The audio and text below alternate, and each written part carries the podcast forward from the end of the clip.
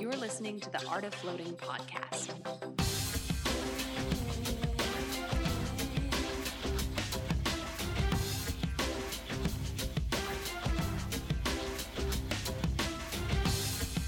Hello, everyone, and welcome back to the Art of Floating podcast, where float centers thrive.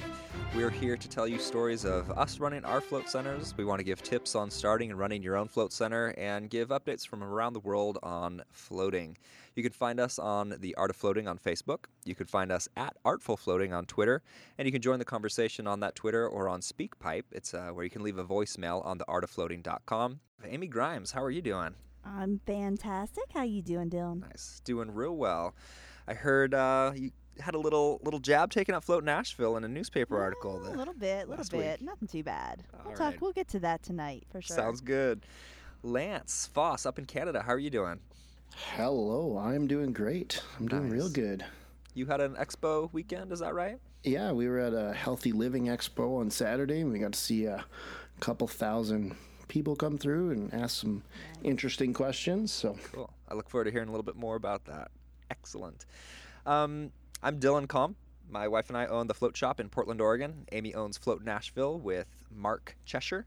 Did I pronounce that right? You did. Nice. Perfect. And Lance owns the Float Shack up in Red Deer, Canada, with Matt DeRoche. DeRouge. DeRouge. All right. Yes. Perfect. Ah, so, um, I'd like to talk about some some personal stuff with our own businesses and everything, but just so everybody knows, our, our main topic for today are the mistakes that we've made in running a float center or starting our float centers and what the heck we would do differently. And so, if, if you're uh, starting your float center now or making any changes, anything like that, hopefully we'll, we'll be able to give you some input on not only what we did wrong, but uh, maybe a, perhaps a better approach, or at least give you some food for thought on, on a better approach.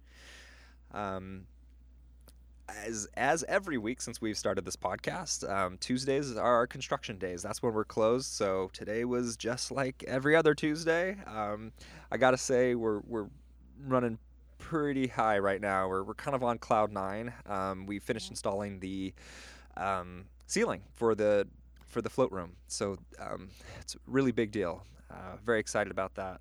So what's Um, left, Dylan? What what you got left to do in the room? that's a that's a very good question. So, um, we have floating floors. We have um, very well soundproofed walls. We have a hanging ceiling, and um, next up we have um, we're having somebody putty it um, over the next couple days while we're closed um, after hours, Mhm. and then uh, painting, uh, putting in our our flooring, that kind of vinyl flooring that they use at Liber. That's like like one membrane that's heat pressed into the floor, um, and tiling for the showers. At that point, yeah, go ahead. Is that flooring different than what you're using currently? Yeah, currently we have tile floors Oh, um, with grout in between, and although it's beautiful, there's a little bit of a slipping hazard with that. We've done things to alter the composition of the top of the tile so that it has it's less slick. Mhm. Um, but when people just step out of the float tank, we always have towels or, or wood mats there for people because it's it's not ideal. So um, we're, we're going to experiment with this and, and see how it works. I'm I'm um, very excited about it. There are some risks involved. We we instead of a cement floor, we have a wood floor, and it, and it's floating, so it bends as you walk on it. A very slight amount, but it Ah, does. So we'll see what the wear and tear is uh, like on those. So we'll find out. very nice. Yeah. When do you Um, expect the room to be ready you go? I'm, I'm curious. I'm sorry. I, I I'm am excited questions right now. Do you have to bring Yeah? me down? Oh no no Um, no! Yeah, uh, we're February. We're planning on opening in February. So with, with. I think I've described this on the show. Maybe I haven't, but we've left a huge portion of the wall completely open so that we can get the float tank in, um, because it's it's pretty tight space that we're dealing with, and um, so once those things I described are done, we we bring in the float tank, set it up, and while we're doing that, we build another wall and and you know do that sheetrock and the isomax channels and all that stuff, the hat channels and double sheetrock, yada yada. So um, it, it'll I'm sure be a little bit difficult to go back into construction mode because it feels like we're just about done, but um, you know we're we're getting there. It's it's gonna be exciting. I'm I'm excited. it is. You're real close. Yeah, real close. Um, Lance, I'm I'm curious about your expo adventure. Do you, Mhm. do you like doing expos? Um, yeah, yeah, it's it's it's nice to get out in the public and talk to people and answer some questions, but expos are 100% the complete opposite of a float center. so you're going from being in quiet all day, dealing with customers that just got out of a float that are in this state, you know, they're coming to a place to relax.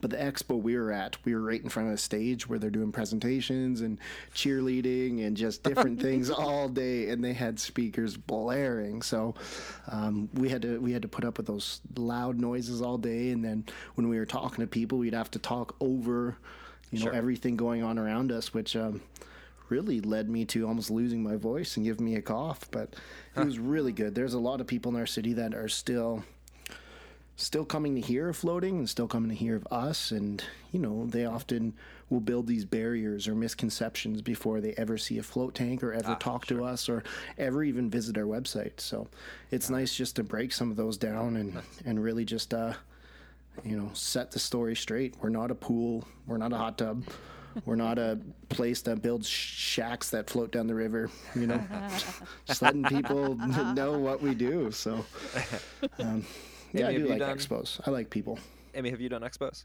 I have. Um, it has not. Uh, I'm like Lance. It is an opportunity to to certainly break down uh, some of the the negative perceptions. Um, in our case, a lot of people think we're a scuba shop, which or a float down the river on a Right. on a raft place. One of the Sure. two usually.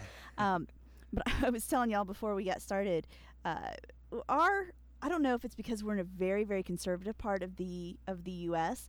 Uh, but I noticed that a lot of people now we have a very conservative, nice eye catching. There's nothing too crazy. There's nothing you know because we are in the buckle of the Bible Belt. We got to be careful. We're not too new agey. Um, that will freak Mm. people out. Mhm. Um, we will get we will get some Bible thumpers, and y'all will um, think that's funny, but it's the truth. It will happen. Um, and um, y- we notice that people will go really far away from us as they're walking around their booth. They will make the widest oh, uh, circle possible, wow. and it's really funny because you see people coming down, and you're like, okay, the aisle is completely full. They have to walk by. They, you know, we're, they're gonna have to speak to us, and then all of a sudden they get near our booth, and then there's this big um, semicircle. So it's always Oh been God. a very, very frustrating experience. And um, monetarily, what we have to put out, um, when I look at the financial portion of it, um, because we and, and Lance, I'm not sure. Do you use it? You know, for us, we we we do use it as an opportunity to educate, but you know, in my mind, I'm like, okay, I've got to make so many floats back from this. right.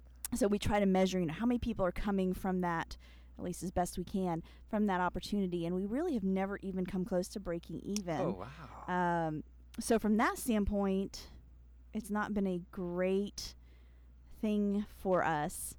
Um, but Lance, I'm kind of curious. Do you see? Is it different there? Do you see the monetary return, or do you, or what's your purpose in doing it? And, and then is that satisfied by, um, with the time and the effort that you put into it? Um, well, I don't think. I think the effort into it is so. I had a lot of fun last year building this. I, I got a tote with some wheels on it, and I call it the Float Shack Mobile. And I put absolutely everything you could possibly need in there for a trade show or any expo. So all I do is I just pick up my Float Shack Mobile and I wheel that to my car, and then I'm off. So for time commitment, it's really just that day. I don't think I need much prep. I talk about floating every day anyway, so it's it's not something I have to rehearse for. Um, but what I've noticed, um, we get to see a lot of the, I would say, older generation of people come through when we um, go to expos and markets. I feel a lot of our marketing is done through social media. And that hits a demographic or a psychograph that's maybe a bit younger or a little more progressive. And um, when we go to our farmers markets or the expos, we're grabbing a lot of the people that would more be more in tune to a newspaper or being out in the public and doing things. So I think it's beneficial that way. Um, we've um, for tracking this year, we actually had a crown at our booth because people would come by with a passport and they'd have to sort of highlight the name off of the booth they visited. So after they visit every booth, they can enter a contest. So every brochure that we sort of handed out or discount card, we'd take a the yellow crown and write on it, and that's our way of being able to track what actually comes back. So hopefully we do see a good return but um, if we're not paying for our floats we are getting brand recognition people are walking by they're seeing our logo they're seeing our faces they're seeing that we are part of our community and we're active so I know a lot of other businesses that are around, but they're not active in their community. They're just doing their thing and not really leaving, expecting everyone to come to them. Unfortunately, it doesn't always work like that. You need to get out there. You need to show people what you're doing and answer those questions. And, and I'm sorry, Lance. I'm, I think I missed it, but are you selling floats there, or is it strictly educational, Um, well, we'd take bookings. Like we had our laptop and everything, so we could take bookings. Uh, but not gift cards? we didn't. No, we didn't really want to. Um, yeah, no, we weren't selling anything there. Just taking bookings. Yeah, Amy, I, I think I'm more in your camp than uh, when when we do expos, and we haven't done them in at, at least a year because I find them emotionally exhausting. Um, but um, I'm I think I lean more towards introvert than extrovert because like the one-on-ones I'm really good with, but the groups just drain me. Yeah. Um, and it, and it's really fun, and it, y- I mean you are on a high, and it's exciting.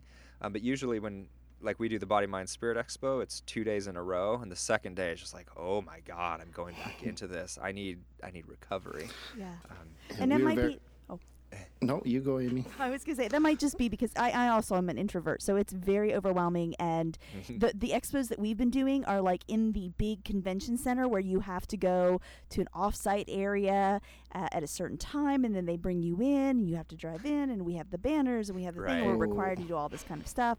So you know, then we we've paid eighteen hundred dollars for our Right. entry fee, and then we have our you know several thousand into the brochures and the banners and. mm, mhm. Um, yeah, so maybe it is an intr- uh, an introvert thing. Mark does seem to enjoy it more, but he's he loves he feeds off people and he loves to talk to Cool. people and has no problem like standing in the going into the crowd and practically dragging people to the booth. And he and That's it's good. fun. Um, I think I also lean more towards yours and the fact that we we go there to make, I mean, you raise awareness, but also to make money on, I guess at least in, um, you know, making rent back or whatever you want to call that, your booth Yeah. fee and everything. And yeah. um, in Portland, that's that's a very different experience for us. People run up to us. I mean, by all means, many people take a look at the pictures you know we have up and are just walking right past. But other people are running up. People have questions, and people buy floats. We offer them at a discount while they're there. It's like Mhm. you know, it's like kind of sale excitement um, going on as well. But uh, we do wonderfully with those. Oh, um, wow. I I just it's hard to want to do them. it's just tough because So- it's exhausting. So just to give you an idea, um, Mm-hmm. we did the Southern Women's Show last year, uh, which is a very big, large health uh, lifestyle type place or uh, type um, convention. And basically, it's local community people who do go to sell and educate people on their goods.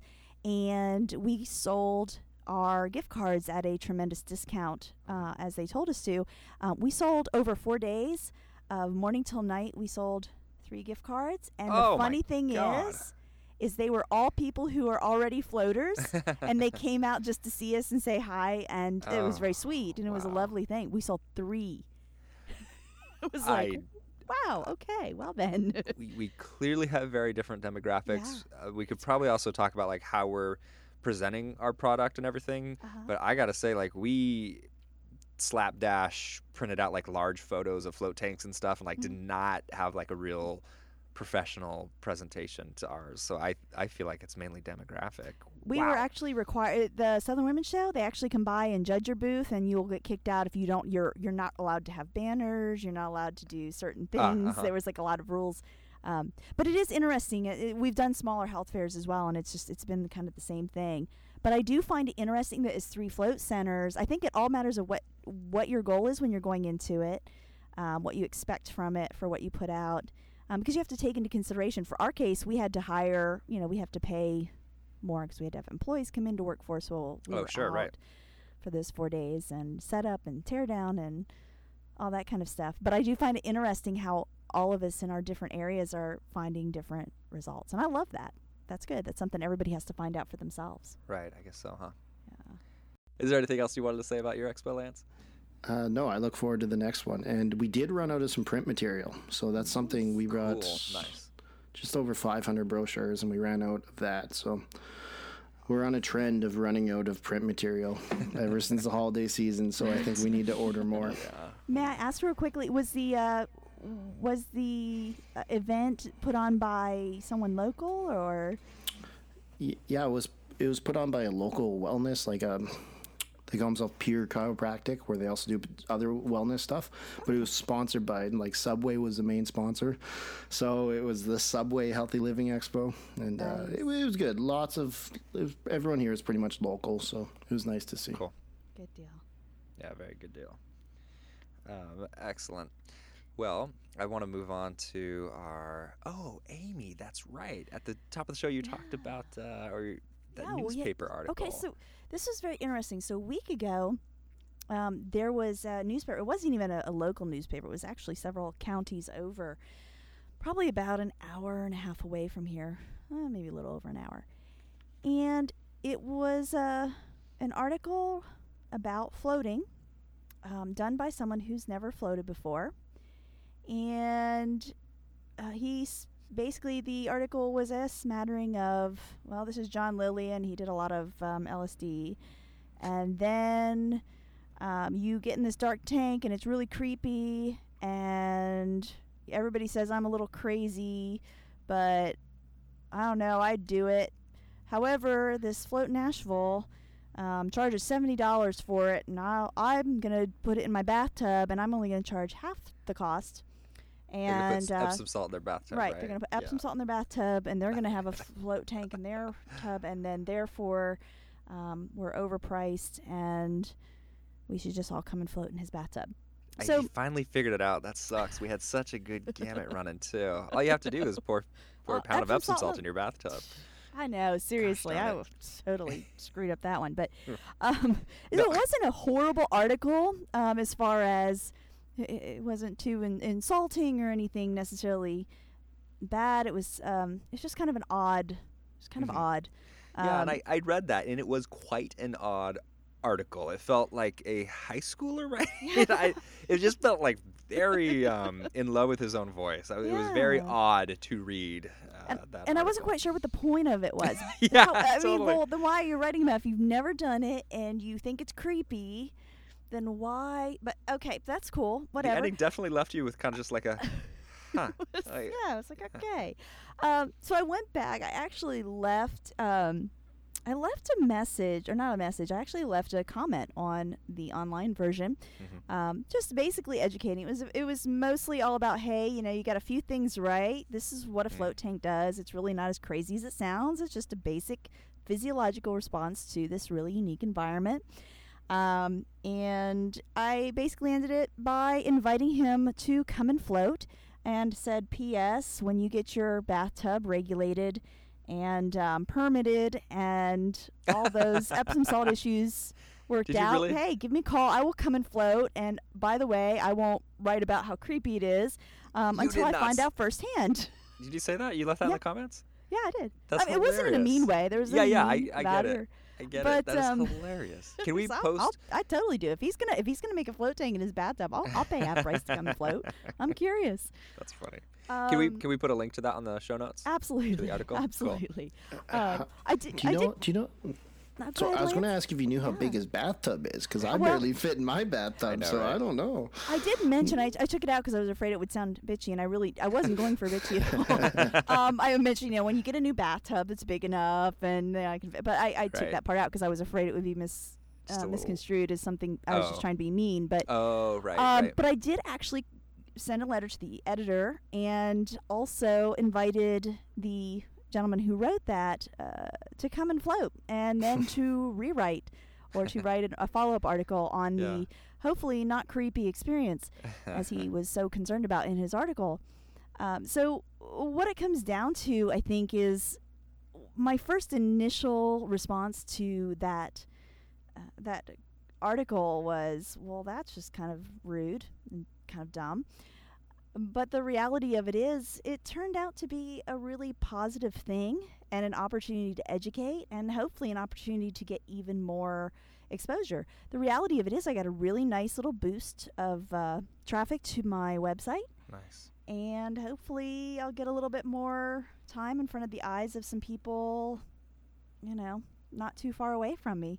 So all in all, you know, I, I think uh, these little opportunities pop up, and sometimes when we run our own float center and we have no one else to help us, we may miss out on those. But Mhm. man, when you get a chance to take advantage of it, absolutely do it. Go ahead and talk to people. Don't be afraid to stand up publicly and and educate. I think uh, it turned into a really positive experience, and Well hopefully done. we can all benefit. Well done. Whereas you could either just let it go or attack back. Way to put a spin on it and make something real positive out of it. That, that's really cool. I'm hoping he comes, and I'm hoping he has a great float. That I'm excited. I'm excited. I'm excited as well. Such an odd article. It was very odd. Yeah. It was odd. I'll get you that link. We can all share the love. Um, moving on to our, our show show title here, the worst mistakes we've made, and starting and running our businesses. I want to get into that, but first, I, I do want to thank our sponsor of the show, Float Away. Um, we own a Tranquility float tank at the float shop, and um, it, it's quite a few people's. It was the first tank that definitely had favorites um, that people would only book if there was a floataway tranquility available there. It's a it's a really good float tank, and they've only improved it. This is a model that's uh, gosh, it's maybe near 10 years old now, um, so they're only making them better. Uh, They also have round floataway pools at Liber. That's pro- I, easily the best float experience I've ever had is in the round floataway pools. Um, if you have the space for that, that is absolutely worth having. I, my dream is to have those float arounds in our in our float uh, in our float center because they are absolutely absolutely incredible. Um, and Colin's a, a genius. Can I? I mean, he's just an incredibly smart man. I it just An it- it's engineer, isn't he? unbelievable. Oh yeah, he's, he's an a- aeronautics engineer. yeah, isn't yeah. I he? used to work on on airliners. I, I couldn't tell you what, and he could tell me what, but I still wouldn't understand. Um, but now he's applying that genius to float tanks. So he can also do a lot of a lot of modifications and custom things involved with with uh, setting up your float center too. So um, it doesn't just have to be the exact exact specs of, of um, what they deliver. They can do a lot of mods. So just want to uh, thank Floataway for sponsoring again. Uh, you can check them out at www.floataway.com. Um, anywho, who wants to start? Who wants to start down this dark path? Oh, so many mistakes, so little time. yeah. Amy, uh, yeah, sure. I'll yeah. put it out there. let's do it. Let's do it. Oh, let's review all the things that I've done wrong um, that I've Just in regret. regards to business, please. Just, okay. Oh, okay. so that narrows it down a little Right. bit, tiny little bit. Um, okay, so um, let me start out by saying when we started looking for space, um, we were turned down more times than I care to Mm. admit. Mhm. Uh, it was a tough. It was a tough road. So we, I don't want to say we settled. We actually have some great landlords who've allowed us to do things that most places would not allow us to do. But we did choose a place that's only 1,100 square feet. We have no storage space. Mhm. Um, we can only fit three float tanks. We've topped out three float tanks, and our lobby's tiny. There's a lot of a lot of uh, storage issues. So because of that, we have um, we have actually have uh, off-site storage space, Oh. and I have an off-site office. All those things Huh. added up, we could have a really nice space now if we could put all that money into one large facility. So, um, I think if I could go back, I would definitely hold off for a larger location um, where I could monetize it better. Mhm. Um, it's something you know when you put so much money into build out in one location. You know, it's it's kind of tough if you've made that Uh-huh. mistake, but it's Yeah. it's something definitely to think about. Think about your growth. Think about how you're going to monetize it. Um, don't make don't make that mistake again. Got it. Uh, the b- other bef- one, Before before you go on, I want Yeah, to do a little, just bounce around here a little bit. Lance, do you want to share one of your one of your lessons that you've learned, or at least the one of the mistakes Uh, you've made? so Yeah, I, I've made one mistake. No. um, um, one of the mistakes we made during our construction phase was um, due to our local permitting and everything, we had to get plumbers to come in and do our plumbing. And they gave us a quote, and we looked at that, and a lot of the quote was fixtures. So we're like, okay, we'll source our own fixtures. We got some friends that are in the industry. We'll get some discount rates. You know, we'll source all our own fixtures. We'll install everything, no problem. So the contractor says, okay, yep, that's fine with us. You can do that. And uh, we continue with the project. We worked hard. We sourced all our prod- uh, all our products we needed, and we installed it ourselves. But meantime, um, the plumbers they seem to we'll say, slack or dog it a little bit. and in the end, after we put in all the work of sourcing our own fixtures and getting everything done, the bill came out to pretty much the same as we were Oh. quoted with them supplying and installing everything.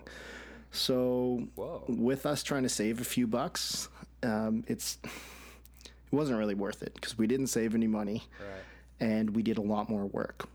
Right. So next time we're just going to use the plumbing company we choose. We're going to go with the products they have or the the wholesalers they deal with and let them install it. Nice. Yeah. So that's Well- one of the Lance. Oh, sorry, Amy. What were you gonna? No, I was gonna say because I agree with Lance. Um, it is, you know, when we when we in the beginning we tried to save so much money, and the next time we're like, okay, we are not, we're Yeah. not doing all the painting Funny. ourselves. We're just the money is, the money's worth it. Dylan, did you have any incidents of that? Yep. That was actually that was my number one. was Yay! paying paying for people to do the work. Um, I think I spent four months doing construction on on our three um, three float rooms, and we only opened with two of them actually ready to go. And it was a few months before we opened our infinity float tank, and oh my gosh. Um, I hit a terrible depression during that time. I, I couldn't think straight. I mean, everything was just construction, every waking moment. Um, watched Deep Space Nine on Netflix like twice, the entire series with it just back on in the background. I'm not sure if that's good for your psyche either. um, but but yeah, in the end, we opened December 14th, so it was this big push to open before Christmas. But had we just hired somebody, meanwhile we pay a pretty decent penny on rent, and that would we would have been open earlier, making money, paying rent instead of, uh, or uh, excuse me, yeah, being able to pay for rent instead of Yeah. eating into our, our um, savings, which is what we were doing anyways. The reason we opened with two float tanks instead of three was because we were out of money, and if we didn't open, we were um, we weren't going to be able to pay rent on, on January first. So we, we had to open. Um, so yeah, it's it's interesting to think um, uh, the the benefits of of save it. Time is money. I guess we talked about that in the mm-hmm. last episode too. And the other thing is the naivete of how much work something is going to take Yes. every single time we do construction, we go, well, this is, you know, here are the three things we need to do. And as it turns out, there are 10 steps between every single one of those, and a lot of them require a lot of expertise to do, and particularly to do, you know, with quality. So, yeah, just to back up Lance, man. Oh, hiring somebody can be a really good idea. Although Lance's is kind of a lame one. I, I don't like that. They kind of jacked you like that. They, they should have lowered the price more. That shouldn't be the moral of that story. Because we do that a lot too. We, we've done that with our plumbers. We've done that with electrical. Like, if we do it right, the, the contractor will come in and verify things or do the parts that we're not able to do um, that are kind of outside of our pay grade and, and um, sign off on that before the inspections. So, No, we did. Like I said, we've done pretty much all our own construction except for the electrical, which had to be done by certified electrician, and the plumber, which had to be done by a certified plumber. Um, that's something um, I talked about this with my partner Matthew, my business partner Matthew, and uh, he he said he next time he does not want to do construction. That was just too overwhelming, too much. But I I like the construction. I challenged myself in ways that I've never been challenged. I learned so much, and those are that's stuff I can take with me in life. So next time I go to you know build a deck or build you know anything in my house or my next float center, I've I've done all the research. I've hit myself with a hammer. I've took a grinder to the hand. Like, it's it's great experience, but I don't know. I I, I like doing my own construction. That was uh, that's interesting. And, and I really enjoy construction as well. But um, from a business standpoint, it may not make sense, but I feel like I'm so picky, and and Right. you know, every little thing for me, it would I'd be I'd feel like I'd be correcting him. I gotta say, you do walk away with so much expertise, like being able to tile showers. I'm laying all the insulation and heat rock, uh, excuse me, heat rock, sheetrock up in the attic um, at our at our house, and doing all this uh, work that I would never contemplate doing beforehand. So yeah, there is the kind of intangible takeaway uh, as well. So there is that plus as we do add more rooms and everything we're able to do more for those contractors and everything that um, i mean honestly i think we do most of the work at this point um, eh, i don't know if that's completely honest but um, way, far more than than we were able to previously we know how to swing a hammer now it's cool Nice. Nice. Amy, you were you were going into something there before I cut you off. Oh, something no. else. Oh gosh, I have a whole list. Like- we could probably spend the next few hours. That's very sad, but sad to say. But No, um, I think that's a great thing for people to know is how m- you make a hundred mistakes during opening and, and probably I mean every business day. I mean, you you could be doing better, right? Whether it's connecting with a client or making more money or spending less money. That we're all making mistakes all the time, but that doesn't mean you can't be uh, profitable. Um, yeah, pay your pay your rent and, and and run a quality business. So I I don't think that's a bad thing at all to say that you have a hundred mistakes. Um, we all want to be Lance and only have one. That's right. I don't want to call them mistakes. I want to call them things I do differently. nice. I- I really Learning do, 'cause- experiences.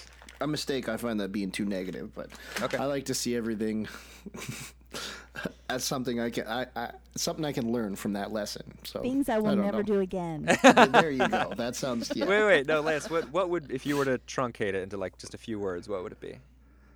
How, what, Uh, what would you call it? A lesson? I don't know. I I wouldn't call it a mistake. It's Okay. you made a decision that wasn't, you know, 100% satisfactory, but at the time you thought that was right. You Sure. thought you were doing the right thing. So you learned from that. You weren't really I don't know, maybe I'm just out to the ballpark here. I don't know. No, no. I actually just When wanted to know know what we should do. title the show. Out to the ballpark. I think. Out to the ballpark. Uh, Amy, sorry, please. Oh no, it's you're fine. Actually, since we're talking about construction, Yeah. So um, when we started, we had a regulation for our floors. Uh, we were told that we could do one of two things. We could put tile down, um, or we could put painted concrete, and it had to be painted, and they had to approve the color. Um, yeah. So Uh, yeah. Uh, okay. I- by the way, we had to pay. We had to pay them to choose the color. We had to take Oh a few options, and they, we paid them, and they got to choose the color. Um, so it's Tennessee. Uh, so we we said okay, that's fine. We went with the concrete because I think that tile is a is a death trap in a float room. um, and I'm like, well, you know, I'm kind of like Hmm. against my clients falling and, and cracking their head open. So let's try the concrete. Um, so they approved the concrete, and we had, of course, it had to be painted. We could not leave it dark because it was too dark. That doesn't fit regulations. Huh. Um, so we had to paint the concrete. So we did that. Uh, so they sloped the concrete, and we painted the concrete. And here's the problem: salt water on painted concrete Right. um, didn't work real well. Uh, and not only was the paint chipping on a daily basis, Mark was actually painting our floors twice a week. They would come in for their surprise inspection, and if there was any chips in the floor, we would get knocked off for it. Oh my God. So not only was the paint coming off, but then the floor started breaking off. So our we started losing our slopes because like chunks of concrete would come off. Uh, so we were getting points off for that. Um, it was the most frustrating. Like y'all made us do this Mhm. and now you're not in here painting on your hands and knees painting every morning. So, um, So- so, anyway, I, I said some other choice things. Um, so we finally talked to a company uh, that developed some flooring, some epoxy flooring that um, that we had to pay, by the way, to get approved. So we paid a lot of money, and they thought about it for a while, and of course, then they had to, you know, choose our color, uh, and we had the epoxy floors put down. So the epoxy floors do great. We now we have three float rooms. So we put it in our third float room, which uh, that was the first layer. It didn't have the concrete floors because it was a massage room before we put this epoxy floor down. Mhm. Unfortunately, in the rooms that had the concrete in, the floor doesn't sit correctly, so the floor actually cracks constantly. So we are repairing and putting in new floors um, annually. And Oh, it's a wow. very, very expensive mistake, but it's one that we're stuck with um, for now. And anyway. so, what if if they have the choice? What is the answer to that problem? So the the choice is if you were starting a float center in Tennessee, while you're going through what they call variances, um, and they say which are you going to choose, you say I'm going to choose neither, and since I'm already paying for you to approve this, um, these are some other options that we have, and we want you to consider these options because And they will consider other options. uh, some uh, now you have to. It depends on your health inspector Mhm. and your health people. Um, but in Davidson County, we were able to get a variance. Okay. Um, so that done. is possible. So that's probably possible outside of Nashville. So as yeah, hopefully in some counties you'll be able to uh, to get that variance. So the flooring uh, was a disaster, and not asking, not thinking it through, or not knowing enough ahead of time, um, you know, it costs us more money on the on the end side of it. Oh, Hmm. and Why did they Expensive have to choose your flooring? Um, because color. so so remember we are considered swimming pools, and part of swimming pool regulations are it has to do with the flooring and the materials in the room. And in the swimming pool regulations, it specifically states you are allowed to have either a painted concrete floor or a tile floor, and the floor has to be a light color and something that they deem light enough. They have to approve the color of your flooring. So basically, what you have to do is take in um, a few color options, and they will choose the one that they think is appropriate or deny you all those colors. But they want it to. This is the funny thing. They want it to be light so they can see the dirt. And I said, y'all, you're not going to be able to see the salt in the issue that we're going to have. We don't have a Oh, normal swimming pool issue. Um, yeah, it was. It's. Uh, they're a little different. They're. We're still working. Still working with these people. so, is your floor anti-slip, or was Yes, It yes. is? The Okay. epoxy is amazing. Actually, um, the concrete was still, and we had a sh- the shark, think they call it shark tooth or shark bite, um, Mhm. that made the floor uh, uh, have some sort of grip to it. The epoxy is fantastic.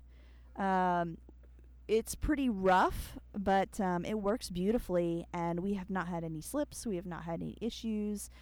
Um, do you see any corrosion occurring? none, except for in the rooms where Right. where of course we've had to put it over the the concrete. Right. Other than that, no, no problems Cool. at all. It's holding up beautifully going into year two in room number three. Nice. That uh, that just backs up what I've heard as well. Is polyurethane and epoxy um, will stand up to salt. They're meant for a very intense chemical environments. Yeah. We use uh, a polyaspartic. It's similar to an epoxy. Um, it's water based, and when it the water evaporates is when it dries, but it dries into like a rubber compound. Nice. And then we uh, sprinkled some sand on top and did a clear coat, and Oh, uh, cool. it's been really good for us. Nice.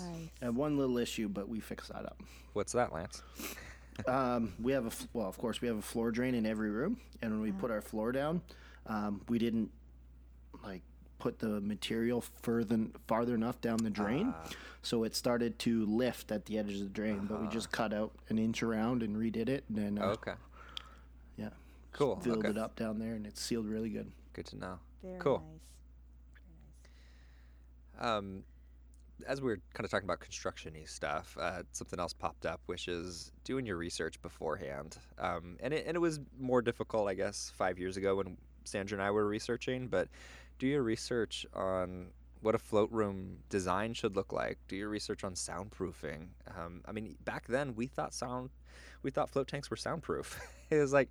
I, I think about that now, and it's like, how dumb were we? But I think it's a common misconception is that a float Yeah. tank itself is going to reduce sound so much. And I think people even believe that there's something that exists that is soundproofed, which is you don't hear sound, when that doesn't really exist. Everything's about getting as close as you can to absolute zero, but it, it doesn't really exist. So, um, just doing as much research as possible so that when you do your construction, you do it right from the get-go because remodeling bleh, that's that's bad. Once you're open and wanting to close a float tank for any amount of time the noise i mean just everything involved with remodel is more work. So if you can do it from the ground up from the beginning. Save yourself a lot of money. yeah. Uh, another lesson I've learned from, I wouldn't call it a mistake, um, but I think we built our float rooms a little too big. oh wow Um, we wanted to make it a little com- we wanted it to be comfortable for everyone that goes in there, but comfortable is just we got wasted space now. So um, we'd go a lot smaller next time. And that's uh, less room for people to walk around and move, move salt around for no apparent reason. so, so now we've learned we're, we're Wise doing words. we're doing different things in our room to sort of direct the traffic Hmm. by uh, just putting different things. I don't know how to explain it. All close basi- together. Yeah, we're trying to direct the flow of traffic. So if you're wet, you're sort of staying in this section. If you're salty, you're in this section, and if you're over here, you should be dry. But that's still a work in progress. It's funny. We talked about that in our next location as well. Sometimes we walk in the float room and Mark is like, "What were they doing in Right. here? I don't understand." how did salt even get onto that wall I- like you can't reach that wall from here um, yeah, for anybody listening who just heard that maniacal knowing laughter, no, that is the truth. That is the truth. Don't think that people are going to behave the way that you behave. Salt will get everywhere. Everywhere. People a lot of the time, things. I think it's because they just don't know what happens when salt water gets somewhere. They think it's like a, a hot tub. You get out, Ah, you get some water on the ground, it goes to the drain, you mop it up. That's it. But Sure. some people will. I don't know if they're. They get out halfway through their float and have to, you know, walk it off to, you know, get, you know, get. I don't know. But sometimes it's you, you look in there and it's just like there's a tsunami. You know, salt Right. on the salt on their roof from someone Seriously. flinging their head back, and Oh, right. you know, you're just. You do you do get the salt in the ceiling. It's so I always thought too. I was like, oh no, our clients are. We'll, we'll walk through them. We'll walk them through real Right. well. They won't make any mess. You know, we're good. Other float stairs are crazy. They just don't do good walkthroughs. Nope. nope. Oh. Anything else from you guys? Anything else that you you do differently? Well, if we can talk Any about other lessons, not mistakes? yeah, we can talk about. Let's talk real quick about um, about the other side. We talked about construction, but Mhm. I think one of the biggest mistakes I made and that I will never do again is we waited six months to hire our first employee. It's a long time. It It's is a long, long time. time. We were Mm. exhausted. We were tired, and I realized nothing was getting done other than just Ah. being in that float center day to day, and we were falling behind on everything else. And uh, it was costing us some other um, some other things that weren't so good, like you know sanity and a life and friends and um, and getting our bookkeeping done. You know stuff that really does uh, reflect on on our float business. And we were on the edge of sanity. No sleep, Yeah. miserable, some depression Ugh. for sure, Okay. burnout. So Burnout. um, Mm. yeah, yeah, the struggle is real. Uh, so I will is real. never, I will never wait to hire employees. I think that Hmm. w- that's probably the one mistake that always stands out to me and comes to my mind most when people ask, "What would you do different?" Hire, Hmm. Hire people. Don't hesitate. It's not hard. I think it, it seems very difficult. A lot of people are like, "Well, I, don't, I can't hire someone. I can't afford it. I don't know." Right. um, once you get a we, we use a we use a pay system we use a uh, what I can't remember think what it's called off the top of my head Payroll. but we use a, an organization that, that actually does all the payroll and actually takes care of the taxes for us it was Ah. the easiest thing ever it is the best money I spend every month and uh, if I would have known how easy it was I would have never ever waited Well, I, did you have to wait any amount of time? Would you have done it from opening? I would have done it I would have done it from opening or at least Wow. a, a month or so into it Yeah. Uh, But that's the other thing too is you don't know how much money you're going to make. It's very scary in the beginning. I'm the conservative one Mm-hmm. Monetarily. Uh, as far as you know, when Mark and I talk, I'm like, you know, we only have this much in the bank account. Mark's like, ah, I ran a business and we had like three dollars in the bank account. What are you talking about? Um, Well, like, maybe that was a problem, fine." Mark. yeah, that's, that's exactly how I'd respond. So we have very different mindsets as to I, I'm very careful spending money. Every little penny's accounted for. Um, but I gotta loosen up on that crap. uh, it has not served. It's served us well in some areas, but yeah. um, we we could have been a lot happier running our float center. The, the, the old adage, the penny wise, pound foolish. Yeah, yeah. I, I, I, completely agree. I, we didn't go six months. It was like, I think three months. And I think Sandra just demanded that we have an employee. She was working as a nurse full time. I was working at the float shop full time, which is, I mean, opening to closing and, you know, all the wrapping up and everything, the, the shutting it down. And, and like you said, kind of going insane, losing the sanity, let alone social life. I mean, that was furthest from like reality, but, but just losing my mind and complete exhaustion. And it was it's so hard to make that call when do we actually make that hire um, when is it financially feasible? But oh my god every time we make a choice where we you know give more hours to employees or you know hire our first employee the float shop seems to grow right around that time. Um, and uh, I don't think it's just kismet. Or any, I think also just like you are freed up. I think um, you can think about marketing. You can think about social media. You you are the owner. There's nobody who's going to put more passion into the business than you are. So if you can get somebody who can do one piece of your job, then you can be freed up for all these things that are um, kind of above the, the more managerial over oversight things. Yeah. Um, makes a big difference. So Stuff I'm not still running into somewhat of that same situation, but talking about hiring myself. So it's been a year and a half. And We'd I've hire you, Lance. We'd hire you. Thank you, thank you. I'd love to be in Portland. By the way, it's my favorite city. Ah, sweet. But yeah, I've been working. Well, Float Shack's been open for a year and a half, and the first six months I spent the time there. I wasn't paying myself. I lived off my savings and dwindled that down to nothing to the point where I had to go back and work almost a full time job. So I work a job three days a week, and I try and get full time hours in those days. So anywhere from twelve to sixteen hour days, or ten to sixteen hour days, I should say. And I'm starting to see now that it's all it's not benefiting the Float Shack at all. Uh, when I'm gone for those three days, my projects sort of come to a halt. Right, Uh, right. My mindset comes to a halt, and come back on Friday when I get back to the shack. It's playing catch up, and then right, Saturday yeah. it's catch up, and then Sunday is my day off where. Well, it's more catch up, and then Monday is maintenance, and then it's back to work. So, I'm starting to see now that by resisting paying myself through the business um, and me being away, um, it's not moving as quickly as it, it could be if I was there. So that's something I've learned is it's. Uh, it, it may seem like I want the I want the business to benefit, and I don't want to be greedy and be you know paying myself when we could be growing our business, getting another float tank, doing our community space. But I'm starting to see now that I, I'm extremely passionate about my business. My passion and being there all the time will go a lot further than hiring another employee or doing anything like that. So I'm that's a mistake that- I've made is being disconnected from my my true love. Yeah. yeah, you got to put stock in yourself. I think particularly as the business owners. My goodness. Well, it was such a big change for me, like working as an oil field mechanic, doing pretty good financially, to being an entrepreneurial that makes no money. So before this, I had. I, I racked up, you know, loans and a mortgage and debt, and um, I never thought I would leave that comfy Right. mechanic position to take on an entrepreneurial journey. And now that I did, it's you know trying to get those that debt down with little money coming in, but still, you know, surviving and getting through. I don't know. I don't know where I'm going with this.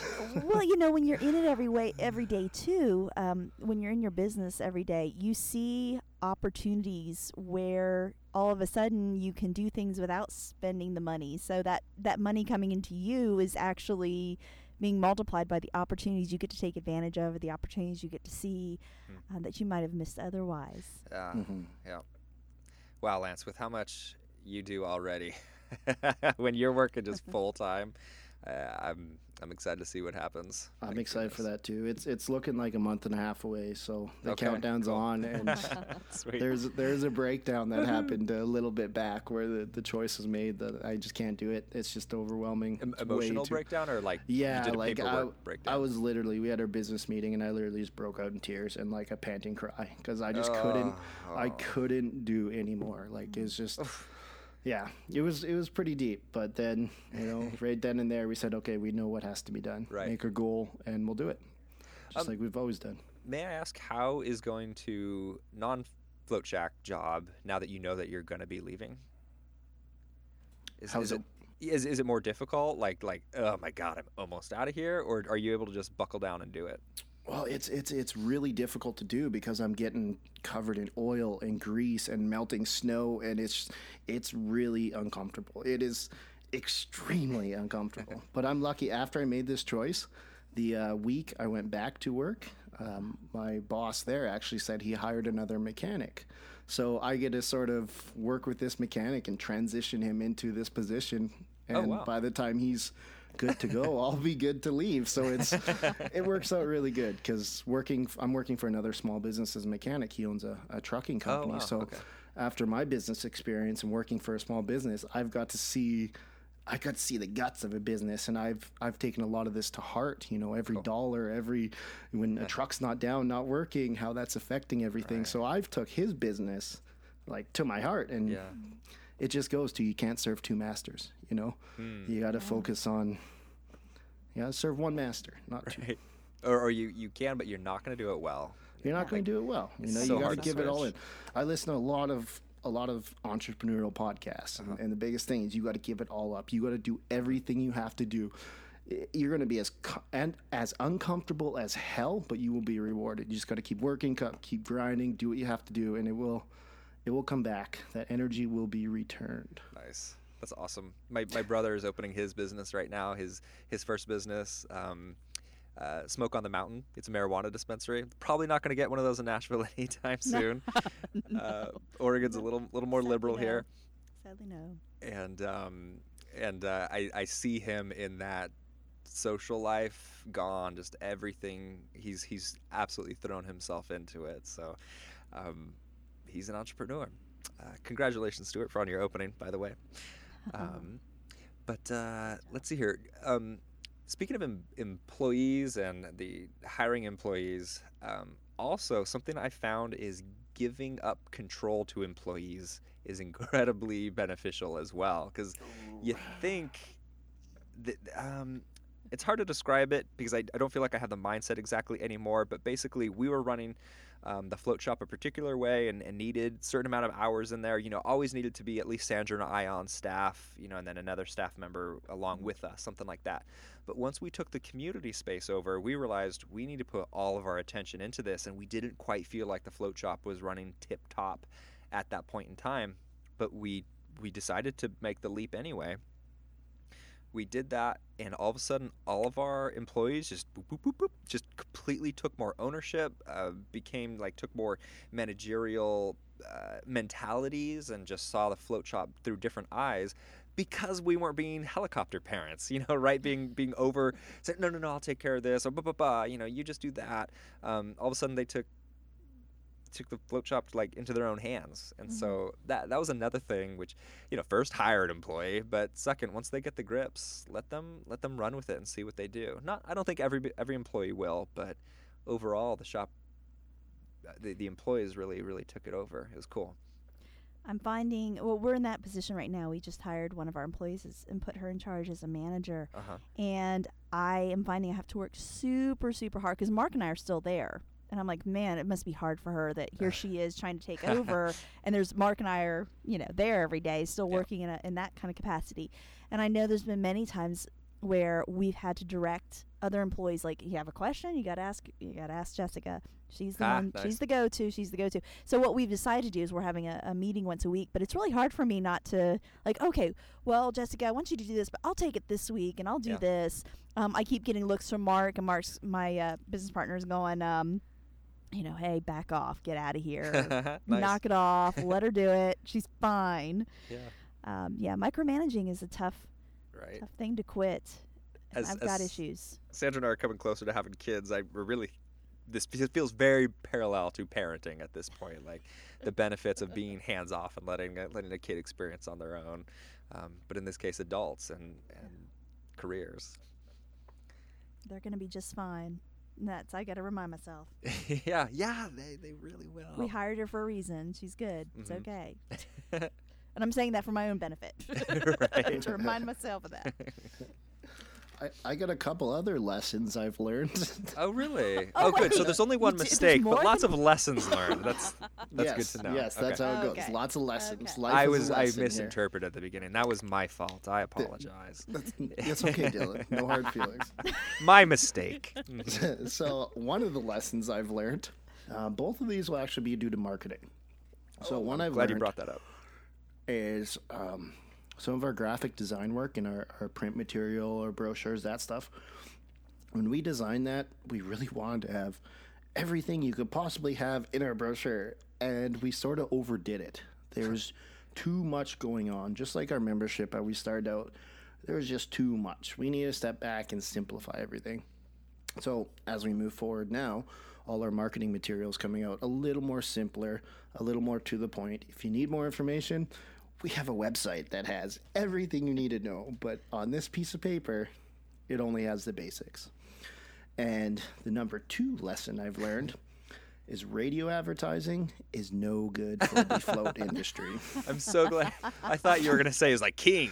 And I was like, oh my god. No, we um, we sort of got thrown into a radio deal. I don't know how. Uh-huh. I went into a radio station to give them some free Oh. floats to hand out. I was like, "Here, you can give out some free floats." And next thing you know, they came by and they're telling me all this wonderful marketing stuff and how many people we're gonna hit and signing the paper. And we did three months with radio. We spent over five thousand dollars on radio, Oof.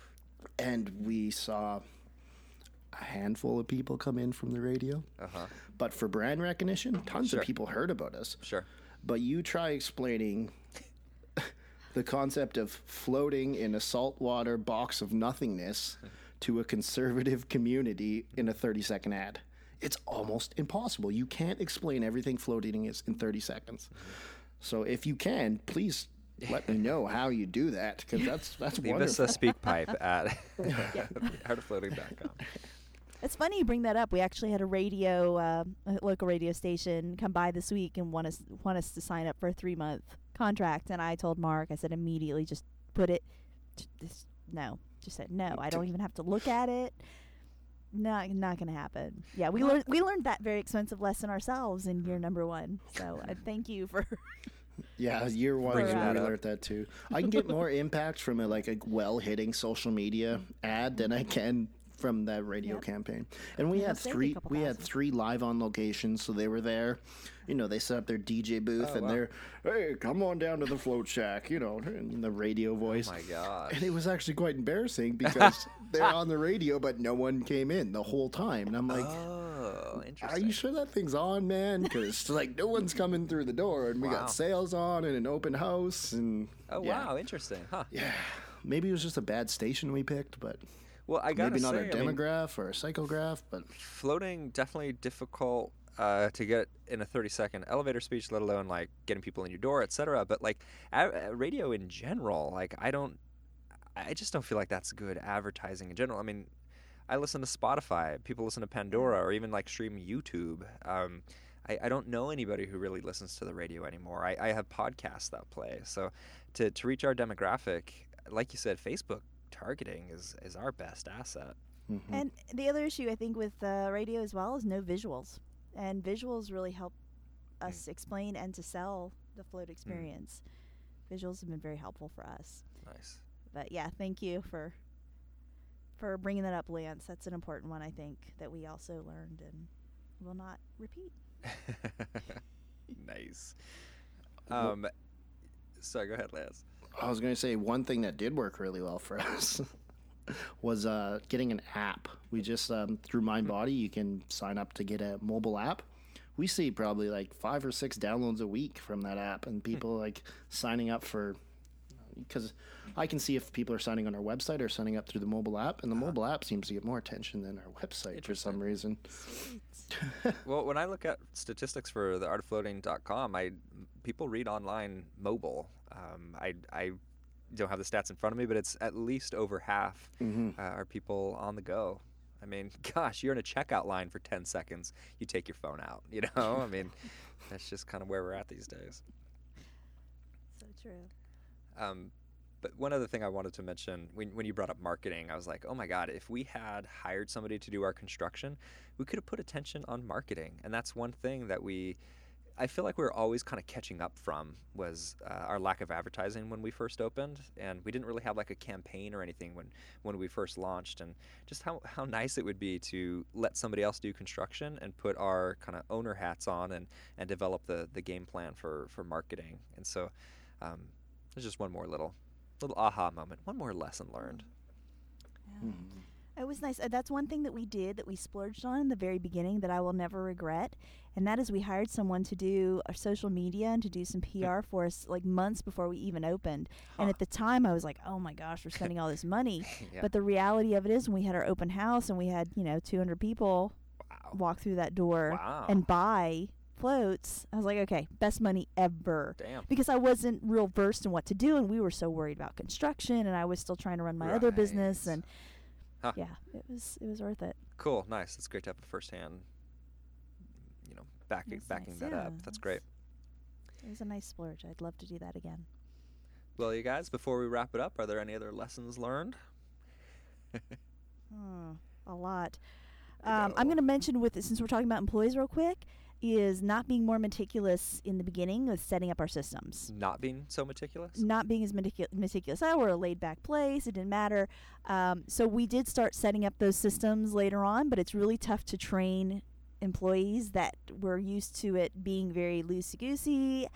And Oh, so being more meticulous from yes, the being beginning. more meticulous. Got it. Okay. Got with it. systems and setting it up and Got it. uh, and having those things in place. Um, Cool. it's caused a little bit of problems. It's made uh, transition a little bit harder. Uh huh. Um, overall, everybody's doing great, but um, I wish we would have had more uh, a better plan for systems for pretty much everything in our place from the beginning. Um, I wish we would have put more thought into that. huh. Got it. I know it's tough to do systems because when we started, we didn't know. We didn't know what was going on with running a float center. You know, we knew what had to be done. You had to clean up. You have to do your checks. But the systems we had when we started versus the systems we have now, two completely different systems. We've learned a lot, and I totally agree with you. When we first started, we sort of had some some friends come on and help us, and that you know we had Oh, to cool. break that. You know, you're an employee, you're still a friend, but you know we need to. I, I sort of get where you're going there. That transition from being super easy and, and cool going to being a little more standardized. Well, if you don't have employees yet, one thing I would do is just write down everything I do. And so when we had employees on, it just in our Google Drive, at least there was like a framework for like how a transition kind of looks, or at least looked in my head with two people, that kind of thing. Um, so if anybody's at home or at their at their float center at the front desk with some downtime, just start writing down what what it is that you do, because someday, ideally, somebody else is doing that. And then the nice thing about writing it down, which is what we're doing now, is um, then you have not only the framework, but you have a book to pass along.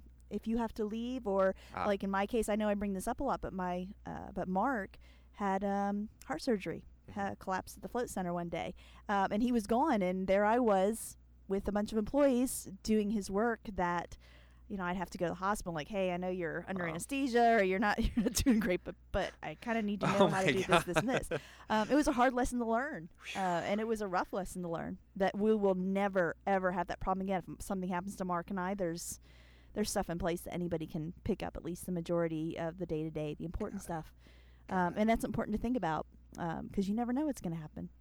Um, are your employees able to write in your manual and edit? Yes, Cool. uh, it's on Google Drive Yeah. and it's constantly being updated. Yeah, Nice. Cool. Ours too. And that that should be a goal for a lot of businesses because I I know that t- to have your business to a point where you can either sell it or duplicate it. Um, in order for it to be a f- like full value business, you need to have everything documented: how you market, how you talk to your customers, how you clean, how you you know do payroll. Everything needs to be written down. And once you have all that in a book, your business will be at the point you don't have to where you could sell it just by passing over a book you could sell your business or you could say i want to open up another float shop here's my book all the instructions are in here let's do it that's our goal To open another float shop. no not yeah to open another float shop no just to have our business in a book because if there's any questions Yeah. it's in the book Yeah. you know it's in the book So that's one thing we did right when we did build out this last location. We had a build out book. We have hmm. everything Oh, in that wow. book from materials to who we used to what changes we made to what materials what happened on with our like for example we had our the people who were doing our construction did not understand that we were a they didn't understand what a float center was Right. so they weren't we found out even though we told them they were trying to quote unquote save us money by not putting insulation like in between the shower walls and that sort of thing so like things that we had to watch like a hawk that we can make sure the next time it's like hey i you tried to scrimp on this last time don't do it again kind of Huh. thing so that was the one thing i'm going to end this by saying that's the one thing i did i did one thing right one thing That's genius. I love that. I love that. I want to start working on that myself. Very cool. you got a good start there dylan you did some really really cool stuff Nice. some nice documentation Thanks. One thing I did right, think about the customer first. Just Mm. always customer first, uh, their, their experience first. And I know I've, I've actually said um, employees first, but when before we had employees, it was all about the customer. Lance, any any parting words?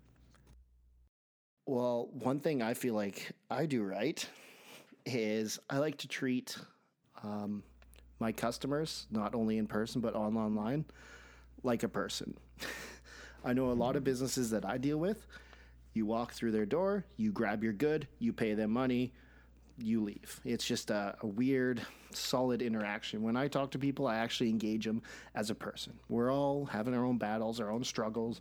We're all experiencing different things. When you go to your way to ask someone how their evening was or if they have any plans for their weekend, you can see that goes the distance. So, mm. treating people like people and not acting like the face of your business all the time can go a long way. Beautiful. I think I've done that right. I, I think. I, I don't think we could go out on a better note. So, everybody, thank you for listening. As always, you can find us at The Art of Floating on Facebook, at Art of Floating on Twitter, and join our conversation by leaving a SpeakPipe or leaving a voicemail uh, by clicking the gold bar on the left side of theartoffloating.com. If you leave a voicemail there, we'll go ahead and play it on the show, answer your questions, or at least share your opinions of what you wanted to talk about. Until next time, we'll see you next week.